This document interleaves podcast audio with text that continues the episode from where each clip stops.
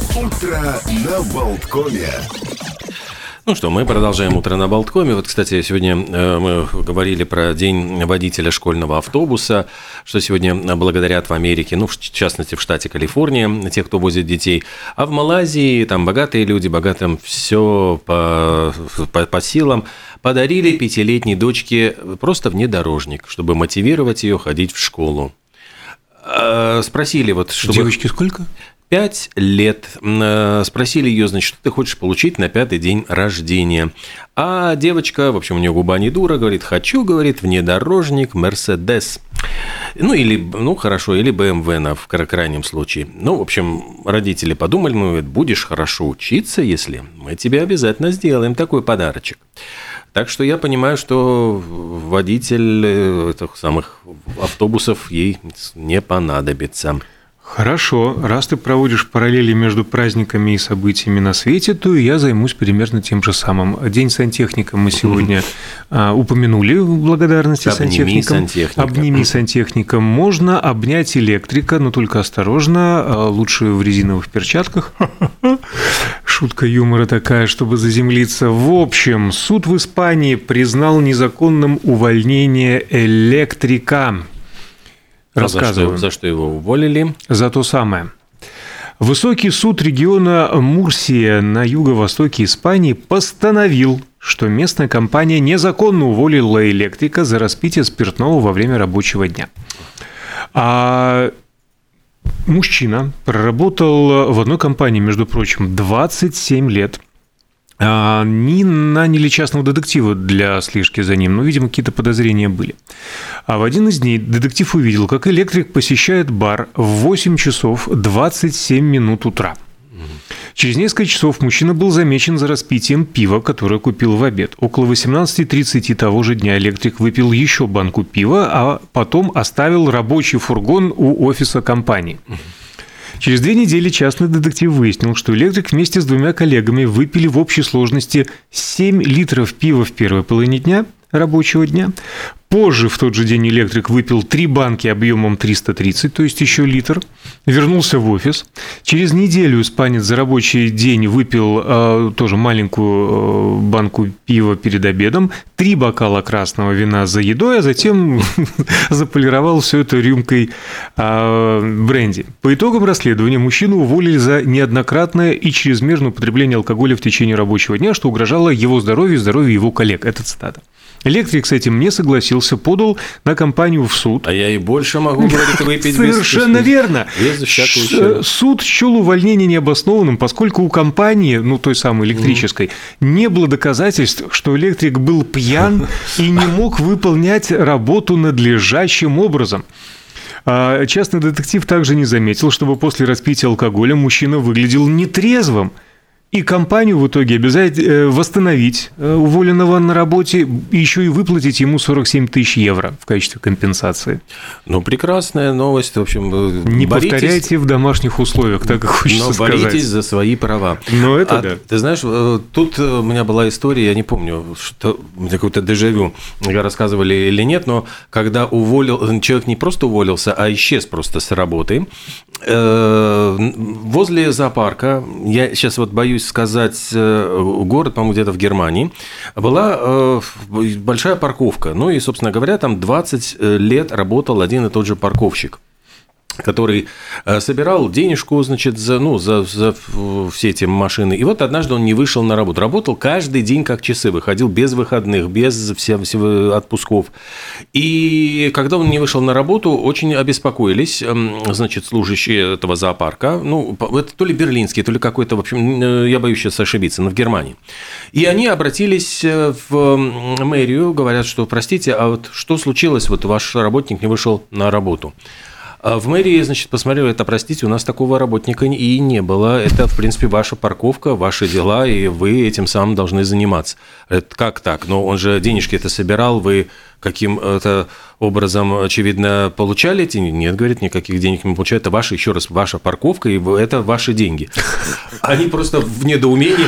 А потом посчитали, ну, то есть, ну, я понимаю, ну, то ли частные детективы, то ли бухгалтеры, что за эти 20 лет этот человек, в общем, э, э, собрал несколько миллионов, в общем-то, ну, вот э, той самой в евро, наверное, насколько действие происходило в Германии, и, скорее всего, вот понял, что уже вот может купить себе виллу где-нибудь, может быть, на побережье Испании, и просто тихо свалил. Ну, то есть, вот 20 лет человек шел к своей мечте. Ну, вот такая, да, тоже говоря про Сильно. Вот, увольнение или не увольнение. Сам себя уволил, в общем. Именно это и можно назвать синекурой. Сам себе нашел такое теплое местечко. А еще одна забавная новость, раз уж мы начали о таком, ученые научили попугаев звонить друг другу по, вот это, да, меня по, по видеосвязи. Потрясла просто абсолютно. Каким образом это могло произойти? Ну, как? Ну, ну как попугай вот дозванивается? То есть, вот мне ну, сложно... клювом тыкает и дозванивается. Они же умные птицы. Слушай, разговаривать они научаются, петь они могут, а позвонить, ну, значит, клювом... Попка дурак, вот, знаешь, это много ума не Попка надо. Попка не дурак на самом-то деле. А в дикой природе попугаи живут большими стаями, поэтому изоляция может вызвать у них психологические проблемы. А они проявляют, когда они раскачиваются, расхаживают взад-вперед э, или там выщипывают себе перья, они, оказывается, нервничают и переживают свое одиночество. И ученые предположили, что видеосвязь поможет воспроизвести некоторые социальные преимущества жизни в стае. А 18 домашних попугаев участвовали в эксперименте. Более тысячи часов видеосъемки отсмотрели э, ученые. Э, в ходе эксперимента птицы сначала научились звонить в колокольчик, а затем с помощью э, своих владельцев касались фотографии другой птицы на экране планшетом, то есть, как я говорю, клювом, угу. и звонили. 147 преднамеренных звонков друг другу, и ученые полагают, что попугаи поняли, что взаимодействуют с сородичами, так как их поведение было похоже на наблюдаемое в реальных условиях.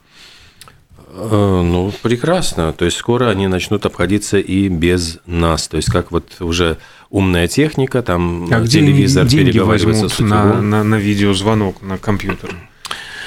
Хозяева выделят, ничего страшного не э, произойдет. Еще раз уж пошла такая пьянка про забавные новости. Тут э, один бар пляжный в Греции получил рекордный штраф. Вот сколько может составить штраф, казалось бы?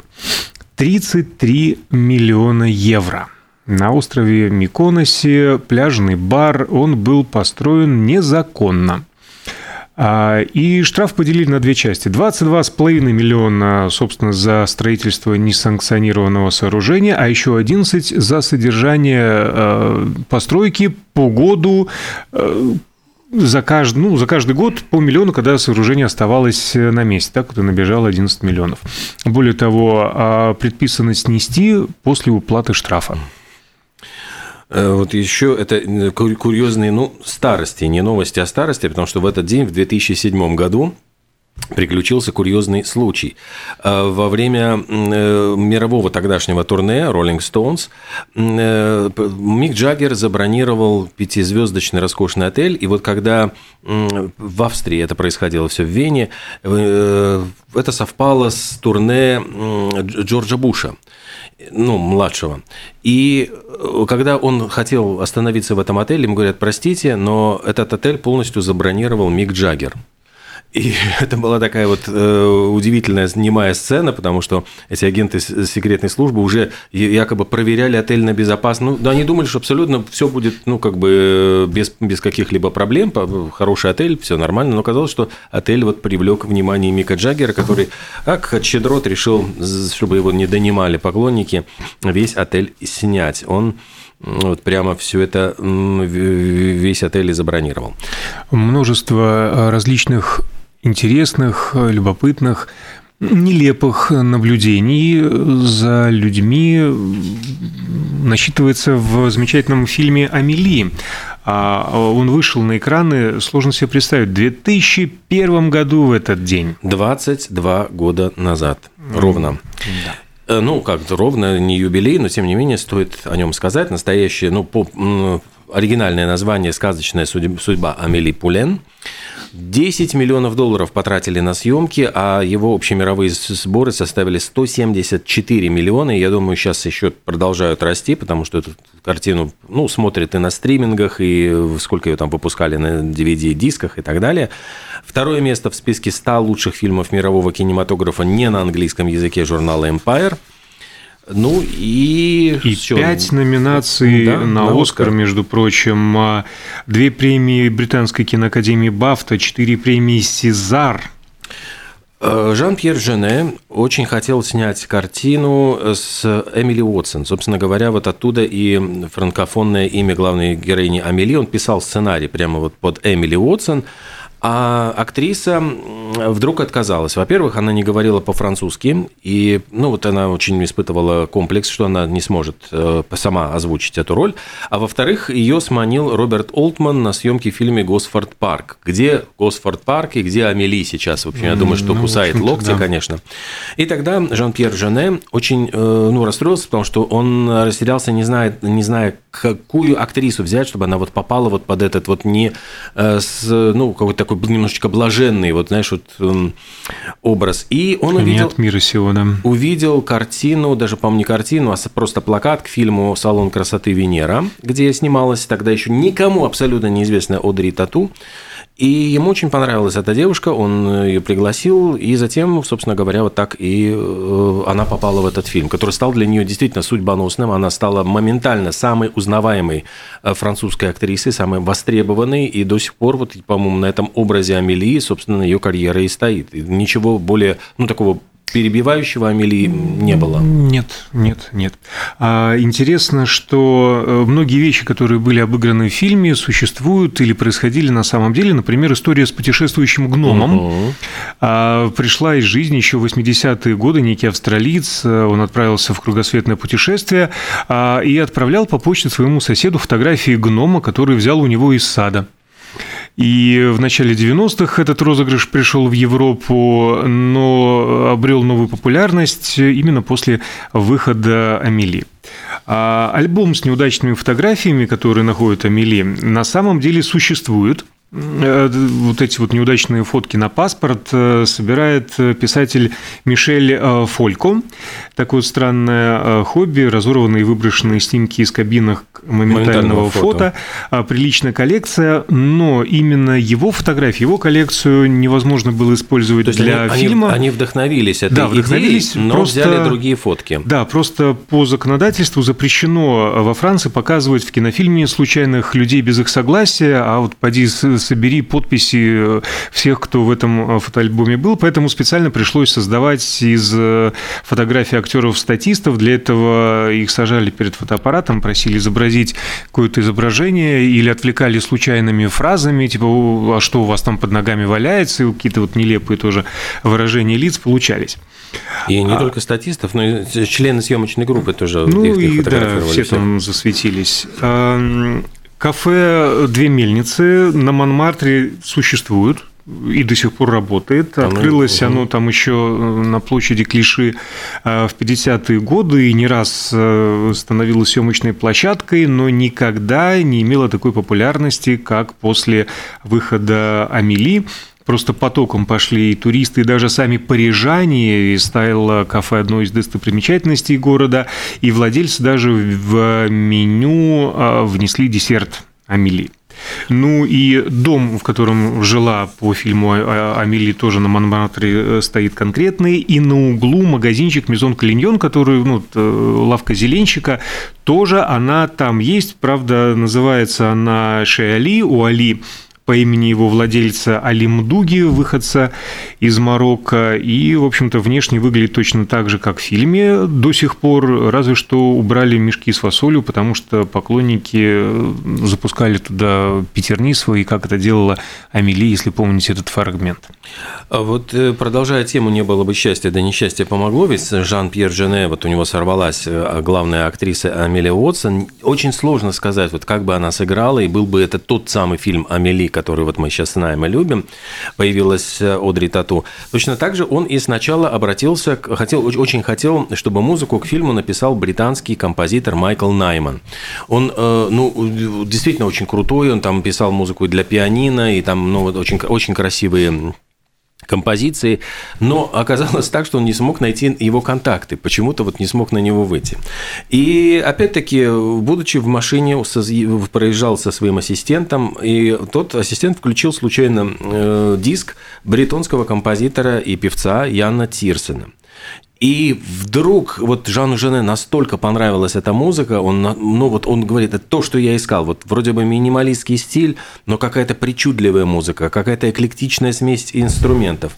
Он вышел на Яна Тирсена и любопытно, что вот у того было три альбома, он купил все права на все три альбома. И э, забавно, что Тирсен записал, ну, сочинил вот конкретно для этого фильма «Амели» только три трека. Ну, знаменитый вальс «Амели» и еще две композиции. А все остальные пьесы были взяты с его предыдущих альбомов. Ну, то есть это была уже музыка написана не специально ну, в общем-то, путевка в жизнь и для Тирсена, и для Тату, и для многих, э, для кого? Я забыл, как э, этого парня зовут, э, Однорукого. Да, тоже. И, и его тоже. Тоже же стал сразу везде сниматься. Ну, он не угу. однорукий, у него просто... А, нет, у него нет руки. Ну, неважно. Тут тоже, в общем-то, замечательный актер. И Ангел Аун снимался, и много, и Астерикс Обеликс, угу. в конце концов. В общем-то, карьера тоже у парня сложилась. А еще в честь Амели в 2007 году, э, в честь главной героини, был назван новый вид лягушек. О. А, лягушки, кстати, тоже в фильме э, фигурировали. А, обнаруженных в Эквадоре. Тела их всего около двух сантиметров. Э, называются они Кошранелла Амели. И, как выяснили ученые-первооткрыватели, фильм, то есть, наоборот, лягушки были названы в честь героини выдающегося фильма, где мелкие детали играют важную роль в достижении радости жизни, так же, как стеклянные лягушки, а это вид стеклянных лягушек, и все другие земноводные присмыкающиеся играют важную роль в здоровье нашей планеты. Вот такая вот мотивация. Э, кстати, вот ну, сегодня можно поздравить э, с днем рождения Бьорна Ульвиуса, шведского певца, одного из вот э, четвертинкой из Аббы. А ведь до Аббы у него был очень популярный такой фольк-коллектив, фольк-группа Хутенани Singers. Причем интересно, что в, в этой группе он играл там до 27 лет. Уже в это время он женился на Агнете Фельдскок, но э, в этой группе его и заметил продюсер Стик Андерсон, который э, ну, держал эту группу под крылом. Они были популярны, невероятно популярны в Швеции, но не могли добиться э, популярности за его пределами. Такая скиф, скифл-группа. А затем вот так все сложилось, что появилась Абба, грандиозный успех, ну, там Чес, Мама Мия и далее везде. Как-то очень неожиданно ты перешел с Эмили на Аббу. Да, ну, Тогда я неожиданно перепрыгну с лягушек на Порш. Э, сегодня день основания компании э, Porsche. Это произошло 25 апреля 1931 года, а у нас сейчас происходит рекламная пауза, после которой мы свяжемся с нашей гостьей сегодня. Это Анастасия Сабадашева, специалист по э, питанию. Мы обсудим очень важную тему профилактику онкологических заболеваний. Поговорим о канцерогенах, которые окружают нас буквально повсюду.